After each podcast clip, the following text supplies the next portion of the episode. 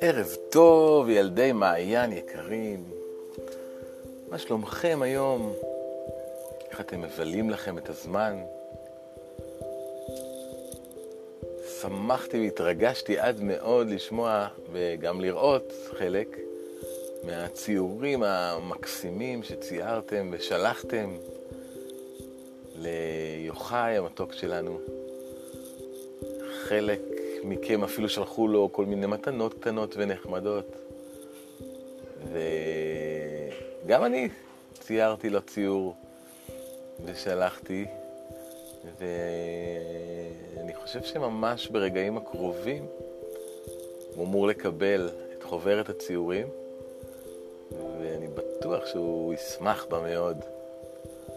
ובכך אנחנו נוכל ככה קצת להקל עליו ולשמח אותו ולשפר את מצב רוחו. ועכשיו אנחנו נקפל את הרגליים ונפרוס את הכנפיים, ועכשיו אפשר לעוף אל התכלת בשמיים. מלמעלה מתגלים אגדות וסיפורים, צרור שמועות מעשיות, מלוא החופן של בדיות. שלחש לתוך אוזנו, סב לאב ואב לבנו. אז אתמול שמענו על uh, מפגשו של uh, נילס עם uh, העיר המופלאה שמתחת לפני המים. והיום אנו פוגשים, נילס פוגש את העיר השנייה מתוך שתי הערים, והיא נקראת העיר החיה. הפרק הבא מתרחש ביום ב' 11 באפריל. ביום השני של פסח יצאו אווזי הבר עם אצבעוני שוב לדרך. ועתה עפו מעל אה, גוטלנד. האי הגדול השתרע מלמטה, שטוח וחלק. פני האדמה היו ממש כמו בשונן, והם ראו לפניהם כנסיות וחצרות עיקרים לרוב. ההבדל היה רק בזה שכאן התנוססו בין השדות חורשות עצים רבות, והחצרות לא היו בנויות בצורות מרובע, מרובעים. אחוזות אצילים גדולות עם...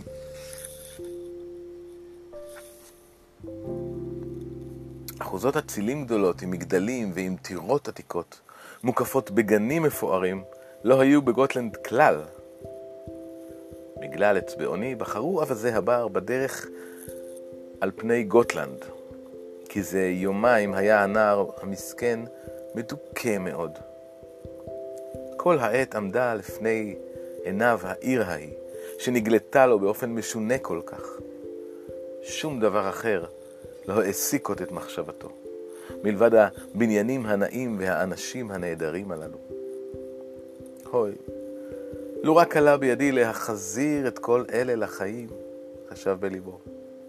מה נורא האסון שיופי רב כל כך מתגולל על קרקע הים. אכה והאווזן השתדלו מאוד להוכיח לעולה אצבעוני כי מאורע זה אינו אלא חלום או חיזיון שווא. אבל הנער לא רצה אף לשמוע זאת. בטוח היה כי ראה הכל בעיניו ממש. ואף אחד לא יכול לשכנע אותו שלא כך הדבר. הוא התהלך בלב עצוב ונדכא כל כך, שלבסוף התחילו בני לווייתו דואגים לו. אך פתאום, בעוד הנער מדוכא ביותר, באה קקסי הזקנה ביעף. הסערה טלטלה אותה לגוטלנד, וצריכה הייתה לעוף ולעבור על פני כל האי, עד שנודע לה היכן חבריה נמצאים. כשהגיעה עתה אל אי קרל הקטן ושמעה על צערו של אצבעוני, אמרה פתאום, אם על עיר עתיקה מתאבל אצבעוני, הרי אני יכולה לנחמו תכף ומיד. בואו נא איתי ואראהו את המקום שראיתי אתמול, ולא יצטרך להתעצב עוד אל ליבו. אז נפרדו האווזים בברכה מן הצאן, ועתה נמצאו בדרך למקום שביקשה קקסי להראות לאצבעוני. אם כי ליבו היה מר עליו, לא יכול להתאפק מלהביט למטה, אל הארץ שעל פניה עפו. והנה נדמה לו כי האי הזה היה גם הוא בראשיתו צוק סלע רם וזקוף, כמו האי קרל, ורק גדול ממנו בהרבה. ברבות הימים נלחץ ונכבש, כנראה באיזשהו אופן, ונעשה שטוח, כאילו נטל מישהו מערוך גדול לידיו, וגלגל על פני האי כמו על פני חתיכת בצק. אך לא השלים את מלאכתו זו, עד שהכל נעשה שטוח וחלק כלביבת סולת. כשהאווזים התעופפו לאורך החוף, ראה הנער במקומות רבים קירות סיד לבנים ורמים, מערות ועמודי סלעים. ואולם ברוב המקומות היה האי בכל זאת שטוח, והחוף השתרע חלק לעומת הים. ביום הראשון אחר הצהריים בילתה הסירה שעות נאות ושקטות על היבשה. מזג האוויר היה חם ונעים כמו ביום קיץ. האילנות כאילו זרועים היו פקעים גדולים, ופרחי אביב כיסו את השדות כמו מרבד. השרשרות הארוכות והגמישות של הצפצפות התנועעו, ובגינות המקיפות את הבתים הפעוטים התנוססו שיחי העכבית בירק תפארתם.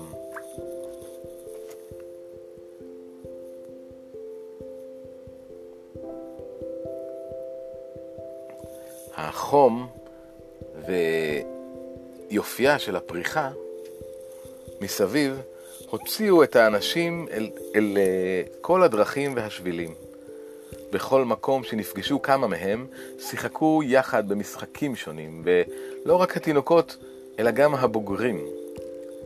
הם התחרו בקליעת אבנים למטרה, הפריחו באוויר אנש, אה, כדורים שהגביהו עוף והגיעו כמעט עד לאווזי הבר. משמח היה ונעים לראות אנשים מבוגרים משחקים ככה. והנער היה שמח ודאי למראה עיניו, לולא נפשו העצובה כל כך. אבל על כורחו צריך היה להודות, כי הטיול נאה היה. מסביב היה האוויר ספוג רינה וזמרה, ילדים יצאו במחולות ושרו שירים, חיל הישע אף הוא היה בדרך. הנער ראה המון רב של אנשים לבושים חליפות שחורות ואדומות, יושבים על ראש גבעה ביער. הם ניגנו בקטרוסים ובכלי נחושת. באחת הדרכים הלכה חבורת אנשים גדולה. אלה היו הגוטמפלרים, או מתנגדי האלכוהול. הנער הכירם לפי דגליהם הגדולים, העטורים באותיות זהב. הם שרו בלי הרף, שיר אחר שיר. הנער הקשיב להמיית זמרתם כל זמן שנמצא כדי מרחק שמיעה מהם. בכל פעם שעלתה בלב הנער המחשבה על גוטלנד, מוכרח היה לחשוב גם על זמירות וריקודים. זמן רב הביט דומם למטה, עד שבלי משים נשא את עיניו אל על. הוי, כמה נדהם למראה. הוא לא הרגיש כלל שבינתיים עפו האווזים ועברו בפנים האי לצד מערב והגיעו אל החוף. עתה השתרע לפניהם ים התכלת הרחב. אך לא הים הוא שהדהים כל כך את לב הנער, כי אם העיר המתנשאת על שפת הים. סיעת האווזים עפה ממזרח, והחמה, השמש, עמדה בשקיעתה כשהגיעו לעיר, שחומותיה ומגדליה, גגות בתיה הגבוהים וכנסיותיה התנשאו שחורים כולם, לעומת שמי הערב הבהירים. משום כך לא יכול הנער לראות מהי בעצם דמותה האמיתית, ובמשך כמה רגעים האמין כי גם זו עיר נהדרת, כמו העיר שראה בליל הפסחא. אבל בהיכנסו לתוכה פנימה, ראה כי העיר הזאת גם דומה לעיר שראה על קרקע הים, וגם שונה ממנה. ההבדל היה כבין מראה אדם הלבוש יום אחד בבגדי ארגמן ותכשיטים יקרים, ובין מראהו ביום שלאחריו, כשהוא מתהלך בבלויי סחבות עלובים. כן, גם העיר הזאת הייתה ודאי לפנים כמו העיר ההיא, על חוף הים בפומרינה שהתענג עליה. אף זו הייתה מוקפת טבעת חומה עם צריכים ושערים, אבל מגדלי העיר הזאת, שנשארה על פני האדמה, חסרי גגות היו, ריקים ושוממים. לקשתות השערים לא היו דלתות. השומרים והשוערים נעלמו. התפארת כולה כאילו לא הייתה. לא נשאר ממנה כלום, מלבד החומות העירומות והאפורות. הנער הוסיף לעוף הלאה על פני מרכז העיר, וראה כי ברובה הגדול בנויה היא בתי עץ קטנים ונמוכים. רק פה ושם עמדו בתוכה כמה בתים מקומרים וכנסיות רמות, שמוצאן עוד מימים קדמונים. הבתים היו צבועים בצבע לבן, וכל קישוטים לא היו עליהם. אבל אחרי שראה הנער זה לא כבר את העיר השקועה, חשב כי יודע הוא איך הייתה מקושטת. קצתם של הבתים קושטו בפסלים, וקצתם בלוחות שי שחורים ולבנים. אותו הדבר גם בנוגע לכנסיות העתיקות. רובן היו בליגגות וקירותיהן חשופים. בכל מקום היו פתחי חלונות ריקים, מרצפות שלחוטיהן שבורים, והן מעלות עשב, ושברי חומה מכוסים צמחים מטפסים. אבל עתה ידע הנער מה היה מראה בתי התפילה הללו בעבר. הכתלים היו מכוסים תמונות ופסלים. על הבמות עמדו מזבחות וצלבים של זהב, וכמרים במדיהם, רקומי הזהב, היו משרתים בקודש. הנער ראה גם את שערי העיר הקטנים, שעתה במוצאי יום ראשון בערב היו כמעט ריקים מאדם. הוא היטיב לדעת מה רב היה כאן לפנים המון האנשים הלבושים הדר. הוא ידע כי השערים הללו דומים היו לבתי מלאכה גדולים, שכל מיני אומנים עוסקים בתוכם במלאכתם. אך דבר אחד נעלם עתה מעיניו של נילס הולגרסן, והוא שהעיר עודנה יפה ומצוינת גם היום.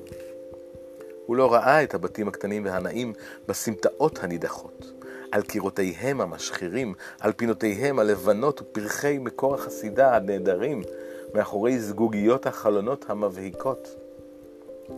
אף לא את הגנים היפים ואת שדרות האילנות, וכן לא ראה את הנוי והתפארת של החורבות המכוסות צמחים מטפסים. עיניו היו מלאות כל כך בתפארת העבר, שלא יכלו למצוא כל עניין ביופי הקיים. בזה הבר התעופפו מעל העיר כמה פעמים הנה והנה, למען יוכל אצבעוני לראות את הכל כהלכה. לבסוף ירדו אל רצפה,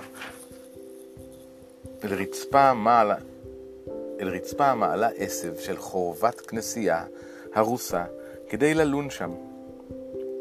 עוד מעט, והאווזים כבר נמו את שנתם. אך אצבעוני עוד היה ער, והציץ בעד כיפת הגג הפרוצה לשמיים, שאודם חיוור של ערב נסוך עליהם. שעה קלה היה שקוע בהרהורים.